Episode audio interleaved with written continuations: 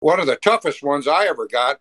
I had to, uh, and I might even get a little tearful on the radio show. I had to try to save a, life of a two year old, and I'm uh, trying to administer, administer CPR years ago. And uh, we couldn't bring him back. But a week later, those parents came in and thanked me. Do you think that had an impact? It sure did. It had an impact on my career. You're listening to Code Red with Secure America Now, the largest national security grassroots army. Welcome to the Secure America Now's Code Red podcast. I am Alan Roth, president of Secure America Now. Last year, Americans witnessed an outbreak of lawlessness across this nation. And this lawlessness gave birth to a very vocal movement against law enforcement across the country. In response to rising anti police demand, Secure America Now launched a Defend Our Police project. Part of this includes conversations, podcasts with retired and active duty law enforcement professionals. Today, we are privileged to have with us Sheriff Kevin Beary. Sheriff Beary spent 15 years as sheriff of Orange County, Florida from 1993 to 2009. Sheriff Beary comes from a law enforcement family with his grandfather, father, siblings, and sons serving in law enforcement. Uh, Sheriff Beary has a um, an organization. He has a website called the Public Safety Group, and uh, Sheriff Beary continues to stand up for law and order. And I want to thank you for spending some time with us, Sheriff Beary. Well, thank you, Alan. Uh, I probably could have used you as my PIO for a nice introduction like that. I'm going to start off with a big question in the sense of that most people um, won't know the answer to it. And that is what are the responsibilities of the sheriff of Orange County, Florida? Well, uh, I'm, I'm the retired sheriff in Orange County, Florida, and I stayed a reserve deputy in Seminole County, just north of uh, Orange, and I still serve Sheriff Dennis Lemma. But the difference between a sheriff and a police chief is the sheriff is elected by the people, and that means the people, the citizens, are his boss or her boss, and uh, not some appointed government official.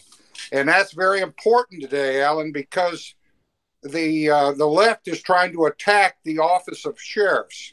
If you notice all across the country, the uh, you got sheriffs that are sticking up to protect people on the borders of Texas and Arizona. Uh, you got other sheriffs up in the Maryland area that's sticking up for uh, Second Amendment gun rights and things like that. And it is important to keep the independent elected office of sheriff because it's one of the few offices left that is the voice of the people. Uh, you certainly make a strong case, and the issues that you raise that sheriffs are standing up for are all issues that Secure America Now uh, actively supports. Um, we actually went to the border in uh, in New Mexico last year and did a documentary uh, on the lawlessness at the borders. And uh, but I want to I want from your perspective, someone who has dedicated his life to protecting Americans, what is your commentary on the state of affairs as it pertains to law enforcement in this country today? Well, first of all, politically correct policing is killing law enforcement throughout America. And especially the, life, uh, the left wing of our country continues to spread the false narrative of biased and racist policing. And uh, I can tell you, they did a, a black professor did a Harvard study on bias and racist policing. He found that it's not happening in the United States. but uh, it's being funded. This hatred is being funded by George Soros, and it's being supported by his paid puppets. He gets uh, he puts in millions of dollars into these district attorney's office uh, political races, and he elects uh, anti-police, anti-good citizen um, district attorneys. And, and, and what's happening is career criminals are being turned loose without bail bond or supervision. You got the violent protesters that are uh, released, and the charges are totally being dropped. So the cops are doing all that work for nothing. They're trying to uh, decriminalize burglary and sex trafficking and sex offenses. Uh, and and and another one is uh, constantly there are no charges being filed on those that attack police officers.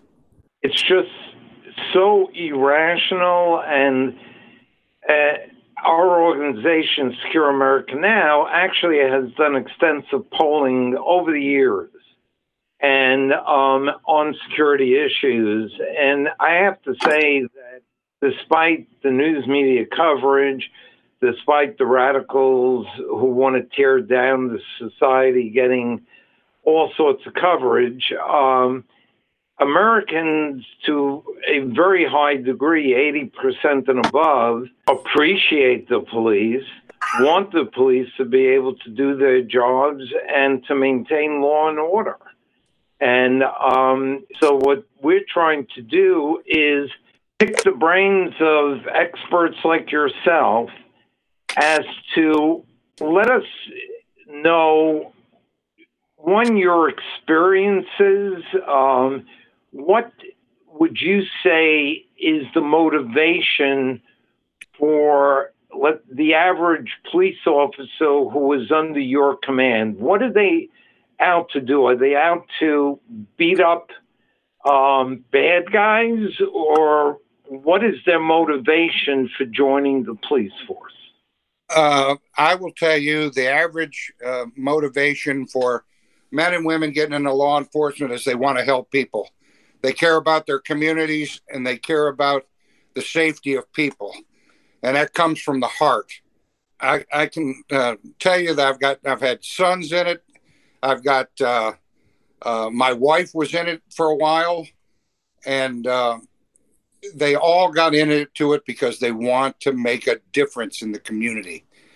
The, uh, the, the the left and the hate groups out there always want to paint the brush for political reasons because it charges up certain segments of our community to get them out to vote. And the poor cops are the ones that pay the price all the time. And last year, we all know that the attacks on police officers went through the uh, went sky high and through the roof, and uh, it's it's a wrong narrative. Uh, you know, uh, and I and I will tell you also that uh, police officers are better trained now. Uh, we we've been doing training and and professionalizing law enforcement since the 1960s. But I find it very interesting. We always seem to be the ones that have to professionalize and do all the training. But the neighborhoods that we still have to go into, whether they're white, black, brown, yellow, or red, the hate doesn't change. And there's a certain few, a small percentage, that goes in there and continues to spread that hate. And that hate is also uh, assisted by our media, our left uh, leaning colleges, and things like that. And that's what we're up against in 2021? Well, we're involved in a pushback against those attitudes. That's why we have you as guests and we've had other police officers as guests. Um, in today's day and age, do you think that the average police officer can, in fact, do an effective job uh, without running afoul from their superiors?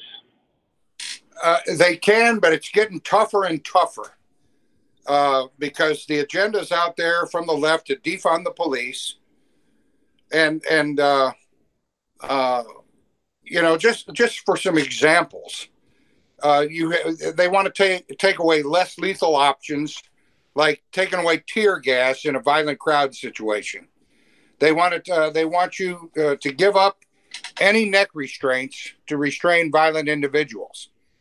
But uh, uh, you know, Alan, have you ever wrestled a gentleman or a lady that's strung out on fentanyl? And those are some of the only restraints that might give you um, a, a few seconds to get handcuffs on them. But we want to, we let the left and we let all these uh, professors dictate to us what needs to be taught to the police, yet they're the ones not changing.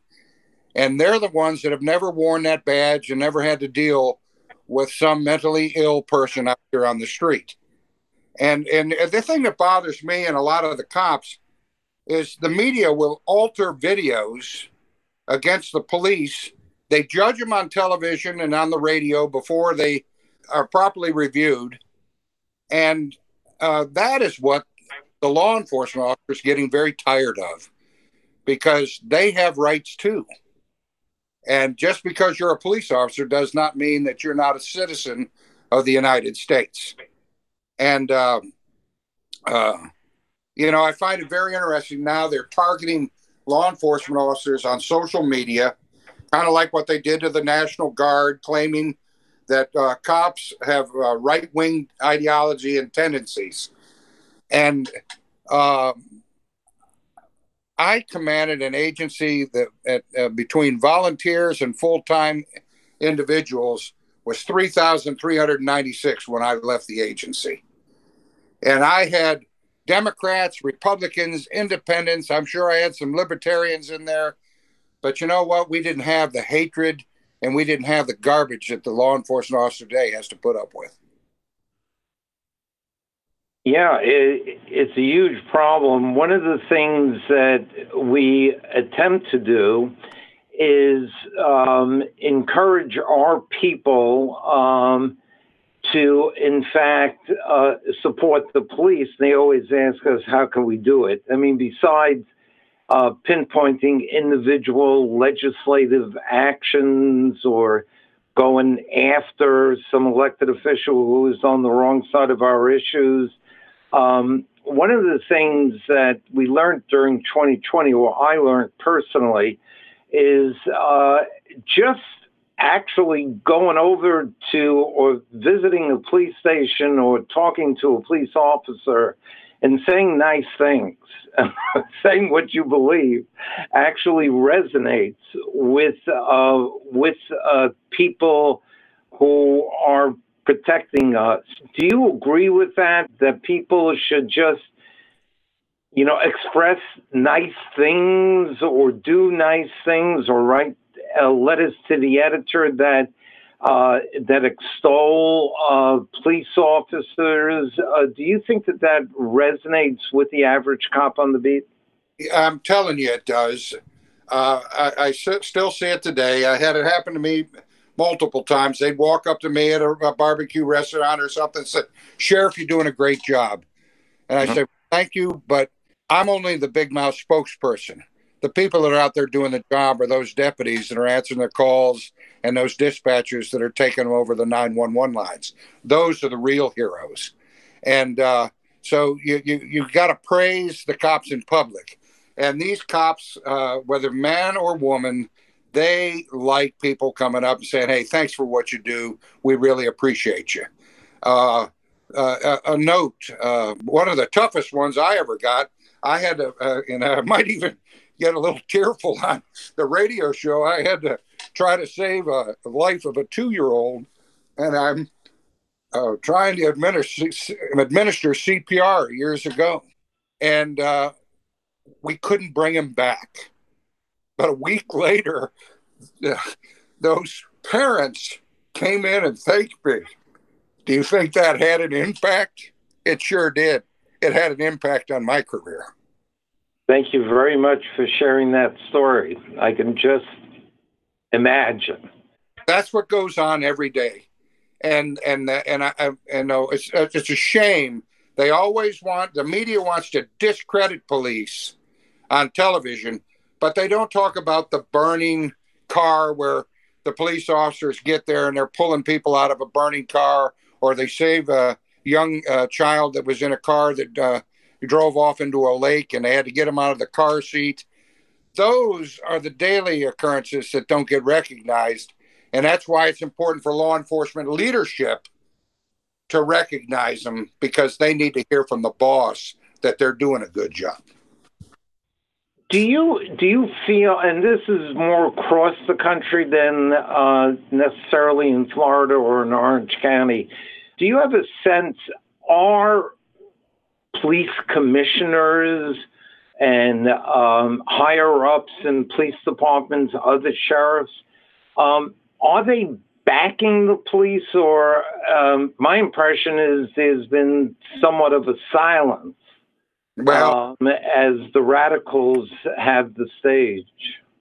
It's uh, it's interesting that you you saw that because uh, uh,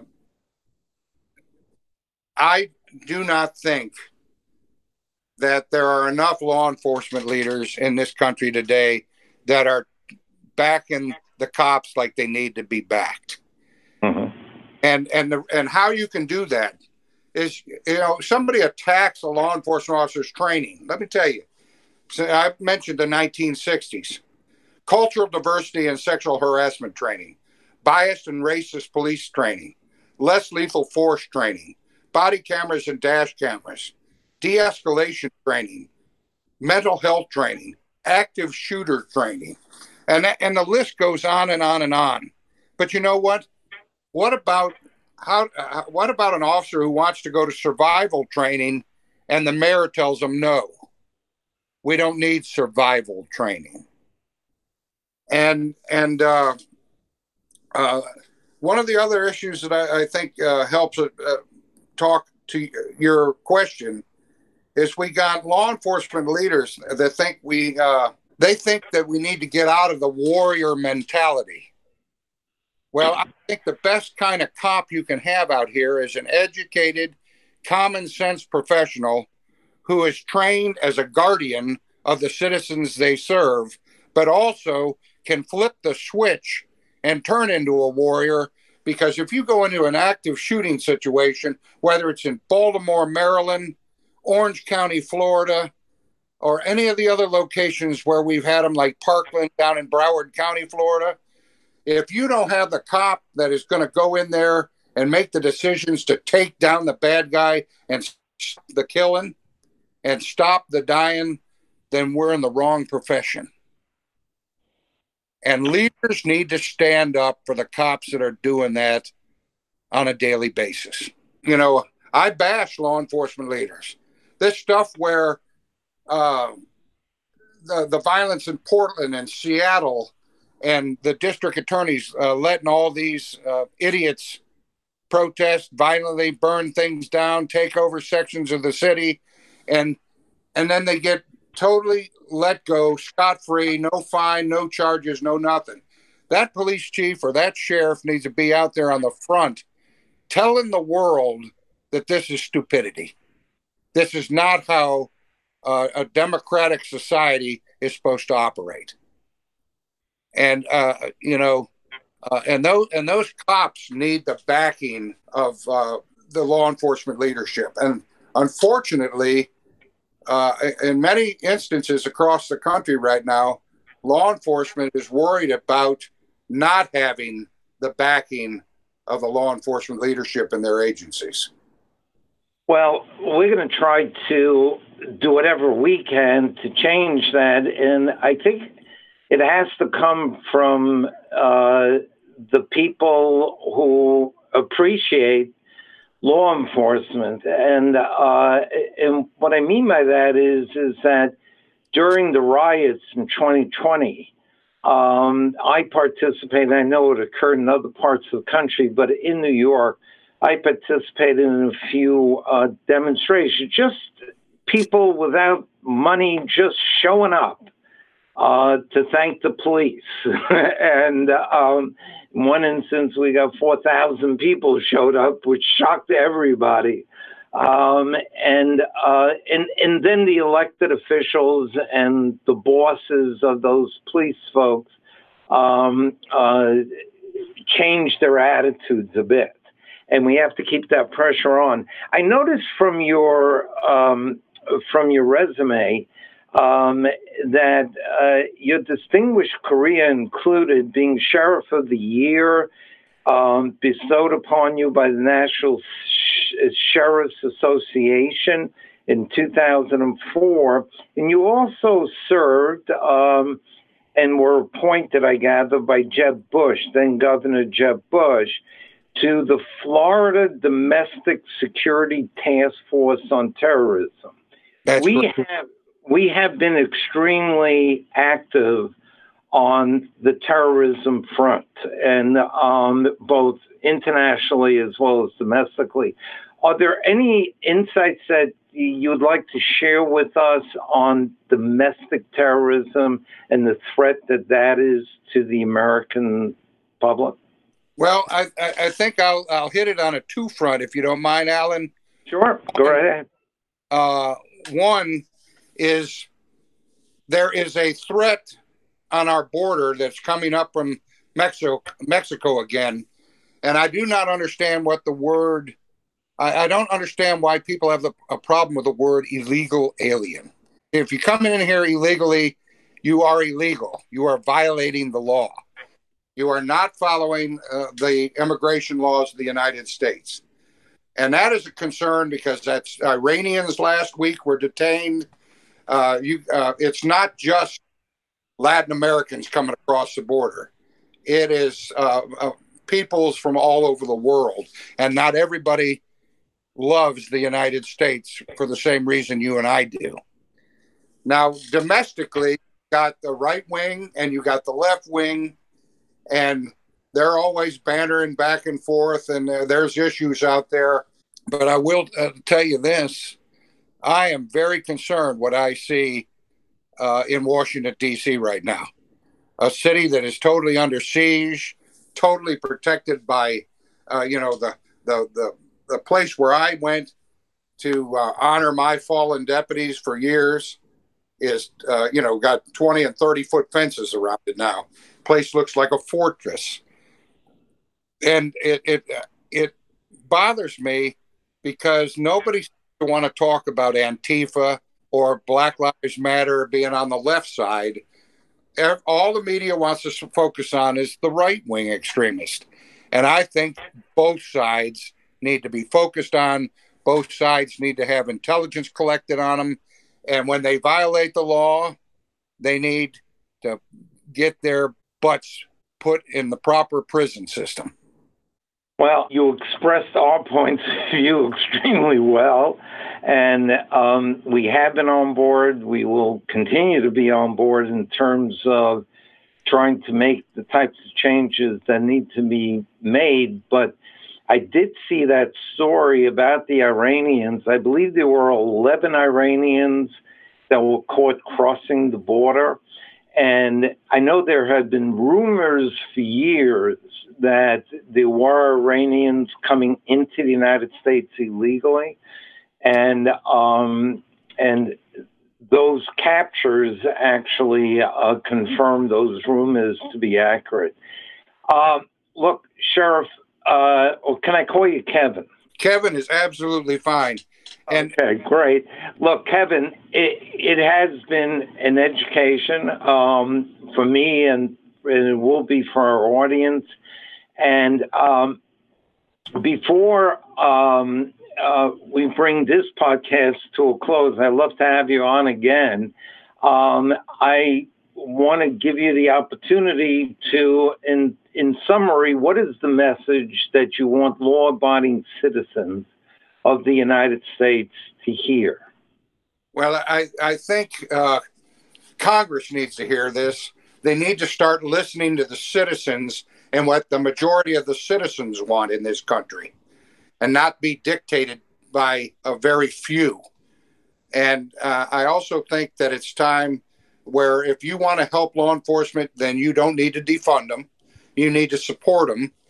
And if you have the capability of helping law enforcement build positive community programs like the Police Athletic League, the volunteer units, alternative uh, punishment programs, then get off your couch and do something about it and join the cops and let's make a positive in the community. And uh, for the law enforcement leaders out there, get back to intelligence led policing, target your violent offenders because it is your citizens that are the ones that are the victims. And, and law enforcement leaders do not need to kiss the media's backside and play uh, play the politically correct game. You need to grab the bull by the horns and tell it like it is, because citizens like being told uh, the facts. And ministers, business leaders, social workers, other government leaders are all part of the solution to deal with community issues. And if you go out there and work with the community uh, and make positive uh, choices and decisions, then you won't um, end up like you got the homeless issue in San Francisco, which is turned into a dump. And I will also tell you, you need to work with your legislative bodies because you can't let the left dictate all the changes in law enforcement. It has to be a balanced approach so the cops have a chance to survive and go home to their families. So you need to take on the cancel culture right there by passing laws that doesn't allow the cancel culture to run all over everybody. And for the other law enforcement leaders, whether you're federal, state, or local, you need to get out of your ivory tower and get out on a Friday night and answer the calls with your troops and find out what the hell's going on in your community. You'd be surprised. Well, I we support your agenda. We will promote your agenda. I want to thank you once again for a very enlightening conversation um, and some very constructive things that you said that that the average American who cares about uh, law and order can in fact um, take parts of that and um, and help make them a reality. Once again, Kevin, I thank you for showing up. Yes. I hope you will accept another invitation sometime in the future to rejoin us and um, and update us. And I want to thank you for all the years that you put in um, in protecting um, the people of your community and helping us nationally uh, set the right agenda. Well, we appreciate uh, uh, your program and your support. And um, folks, it's not all, you know, people say, oh my goodness, I don't want my son or daughter to be a cop. Wrong answer. This is the time to be a cop because you can make a difference out there and change the attitudes and the culture. And I challenge the communities of color to become involved in law enforcement and become law enforcement officers and make those changes and make them positive for everybody.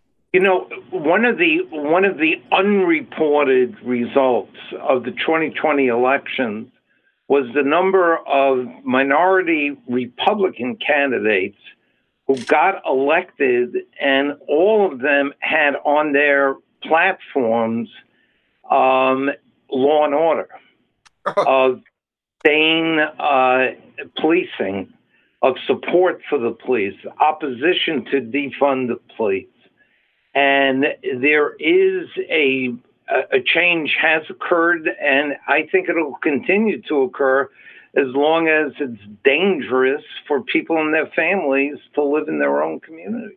And um, but anyway, we're going to try to help to uh, make the changes happen, the right changes. Once again, Kevin, thanks a lot. Yes, sir. Thank you. Good Take luck. care. Bye bye. Thanks for listening to the Code Red Podcast. Be sure to click subscribe to stay up to date and be the first to hear about our future podcast. You can also find and subscribe to the Code Red Podcast on Podbean, Spotify, Google Play, and YouTube.